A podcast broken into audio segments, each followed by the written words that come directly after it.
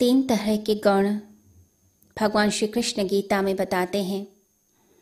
एक होता है सतोगुण, एक है तमोगुण और एक है रजोगुण। ये तीन गुणों से यह जीव इस संसार में बंध जाता है और बंधने के बाद इस संसार के नियमों में फंसते हुए संसार में कर्तव्य कर्म करता चला जाता है। जैसे गुण हमारे अंदर विकसित होते जाते हैं, वैसा ही हमारा आचरण होता जाता है। अगर हमारे अंदर सतोगुण बढ़ता जाता है, सात्विकता बढ़ती है तो हमारा वैसा ही व्यवहार होगा, हमारा वैसा ही सोचना होगा, हमारे वैसे ही कर्म होने शुरू हो जाते हैं। तो सात्विकता हमें अच्छाई की तरफ़ लेकर जाती है, हमारे अंदर एक हल्कापन लेकर आती है। और अगर हमने अपने अंदर की राजसिकता को बढ़ा दिया तो वो जो राजसिकता होती है, वो फिर हमें महत्वाकांक्षा की तरफ़ लेकर जाती है। हमें कर्म करने की प्रेरणा देती है, हमें बैठने नहीं देती। कहती है, कर्म करो, बैठे क्यों हो? खाली क्यों बैठे हो? कुछ ना कुछ करो। कई लोगों को हम देखते हैं, बहुत एनर्जी होती है। वो हर समय ही कर्म करते रहते हैं, क्योंकि उनके अंदर राजसिकता ज़्यादा होती है। तो राजसिकता आपको चलाएगी, आपको धकाएगी, आपको कहेगी, आगे चलो, काम करो, बैठो मत। सात्विकता जब बढ़ती है तो मन पूजा पाठ में लगता है, परमात्मा में लगता है, अपने अंदर की आत्मा में लगता है। तामसिकता जो है, जो तमोगुण होता है, वो आलस्य को बढ़ाता है, नींद देता है, शांति देता है। मन करता है, आराम करो, थोड़ा सा बैठ जाओ। जैसे जैसे एज बढ़ती जाती है वैसे वैसे मनुष्य का मन करता है, थोड़ा काम कम कर दिया जाए, थोड़ा आराम से ज़िंदगी को जीते हैं, थोड़ा सा इजी कर देते हैं ज़िंदगी को। ऐसा व्यक्ति थोड़ा आराम का मार्ग ढूंढना शुरू करता है। वो सोचता है कि मैं खड़ा हुआ क्यों हूँ? क्यों ना मैं बैठ जाऊँ? बैठने का अवसर मिलेगा तो कहेगा, क्यों ना? मैं लेट ही जाता हूँ। तो तामसिकता कहेगी कि आप आराम करें, आप शांति की तरफ़ चलें आप बिल्कुल आलस्य में पड़े रहें, हर समय आलस्य में पड़े रहना। तो ये तीन तरह के गुण होते हैं जो प्रकृति के गुण हैं, जो जीवात्मा जिनसे बंधा हुआ है इस संसार में। इन तीन गुणों के पार जाना ही गुणातीत अवस्था होती है, जिसे कृष्ण ने स्थित प्रज्ञ की अवस्था कहा है। तो सात्विकता के भी पार रासिकता के भी पार, तामसिकता के भी पार तो तीनों गुणों के पार हमें जाना सीखना है। जिन लोगों में तामसिकता होती है, वो उनके अंदर अहंकार भी बहुत होता है। छोटी छोटी बातों पे बुरा मान जाते हैं। छोटी छोटी बातों से वो लड़ने लग जाते हैं। वे किसी के लिए कुछ भी बोल देते हैं और बहुत गलत बोल देते हैं। कहते हैं कि कॉपरनिकस ने 300 साल पहले पता कर लिया था कि जो धरती है, वो सूर्य के आसपास घूमती है। सूर्य नहीं घूमता है धरती के आसपास। एक बार बर्नाड शाह ने सभा में कॉपरनिकस का मज़ाक बनाना शुरू कर दिया और कहा, उसकी खोज ही गलत है, उसने जो बोला वो सब कुछ गलत है। तो बाकी लोग जो सभा में बैठे थे, उन्होंने सुनने के बाद रिएक्ट किया। एक व्यक्ति खड़ा हुआ और खड़ा होकर बोला, कि आप कैसी बातें करते हैं? अब तो वैज्ञानिक रूप से और हर तरह से ये सिद्ध हो चुका है कि धरती ही सूर्य के आसपास चक्कर लगाती है, सूर्य नहीं लगाता है। आप कैसी बातें करते हैं? तो बर्नार्ड शाह को क्रोध आ गया और बर्नार्ड शाह बोले, जिस धरती पर मैं रहता हूँ, वो धरती किसी के आसपास चक्कर नहीं लगा सकती। इतना अहंकार जिसके अंदर भर गया है, वो ज्ञानी तो हो ही नहीं सकता। जो ज्ञानी होता है, उसका लक्षण ये होता है कि वो अति विनम्र होता है, उसके अंदर सात्विकता होती है। जब तामसिकता बढ़ती जाती है, तमोगुण बढ़ता जाता है तो मनुष्य का अहंकार इतना बढ़ जाता है कि जो सत्य होता है, उस सत्य को देखना नहीं चाहता। सत्य को इसे दिखा भी दे, आईना भी दिखा दे तो उसे इतना क्रोध आता है। उसे लगता है, मैं इस व्यक्ति को ही समाप्त कर दूँ, इसी को फिनिश कर दूँ, और जो ये आईना दिखा रहा है, इसको तो मैं चूर चूर कर दूँ।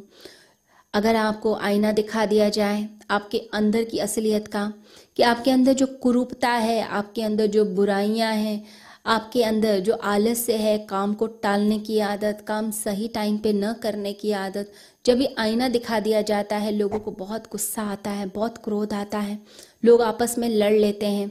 अगर बता दिया जाए कि आपका जो अरेंजमेंट है, वो बहुत ख़राब था तो लोग क्रोध में आ जाते हैं, क्योंकि उन्हें लगता है कि ये मेरी असलियत क्यों बता रहा है।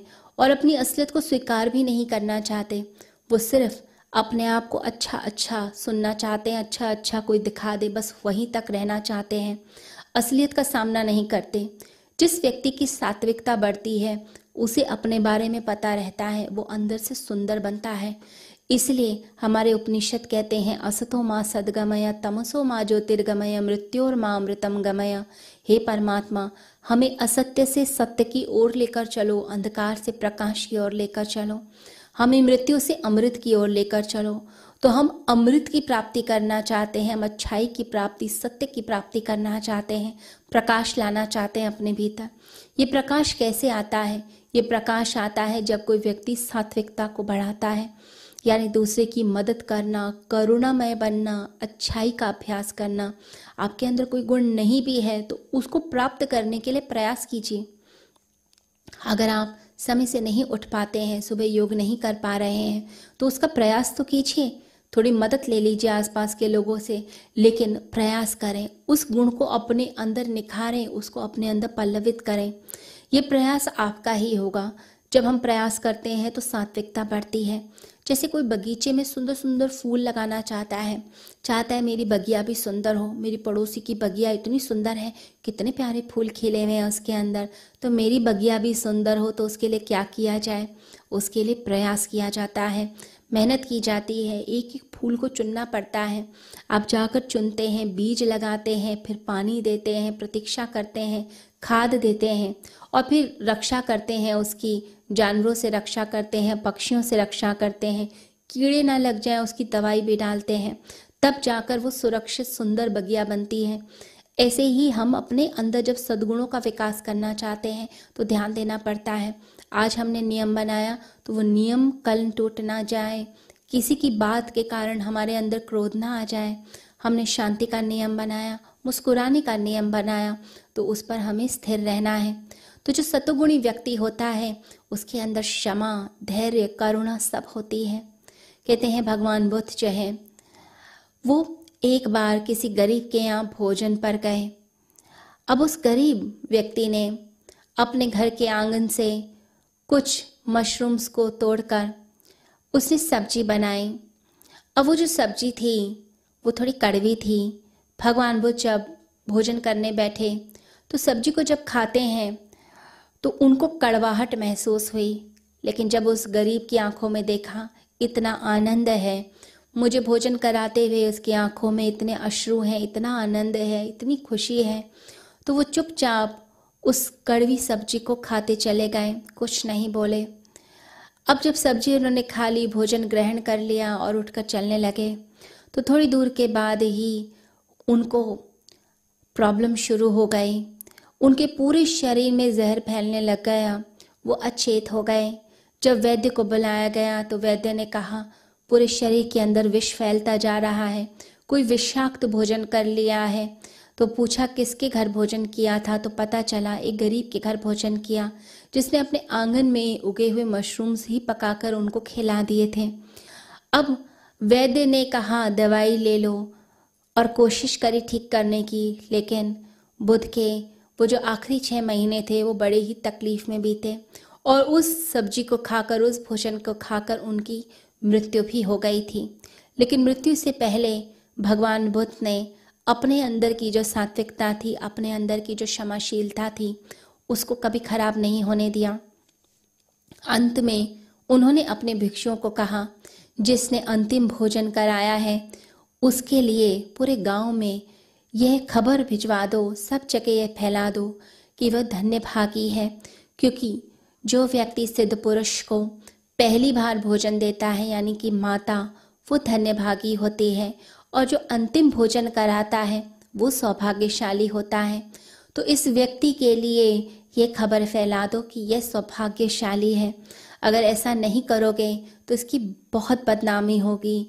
अनंत अनंत जन्मों तक लोग इसका अपमान करेंगे, इसके बारे में गलत बोलेंगे, इसे कोसेंगे, या कुछ भक्त मिलकर शायद इसका घर जला दें या इसकी हत्या कर दें। इसे ज़रूरी है कि तुम ये खबर फैलाओ कि ये सौभाग्यशाली है।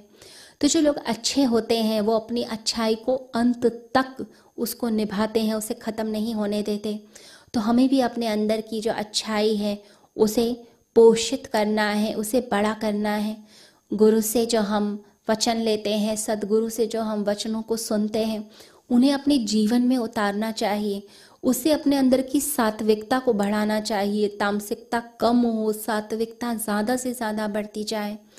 गुरु अपने पूरे स्वरूप में हमारे अंदर ही उतर आए और उनका प्रकाश उनकी ज्योति से हमारी ज़िंदगी में आनंद आए। और जब हमारी ज़िंदगी में आनंद आए तो हम उस आनंद को बांटते हुए सभी की ज़िंदगी को आनंदित कर पाए।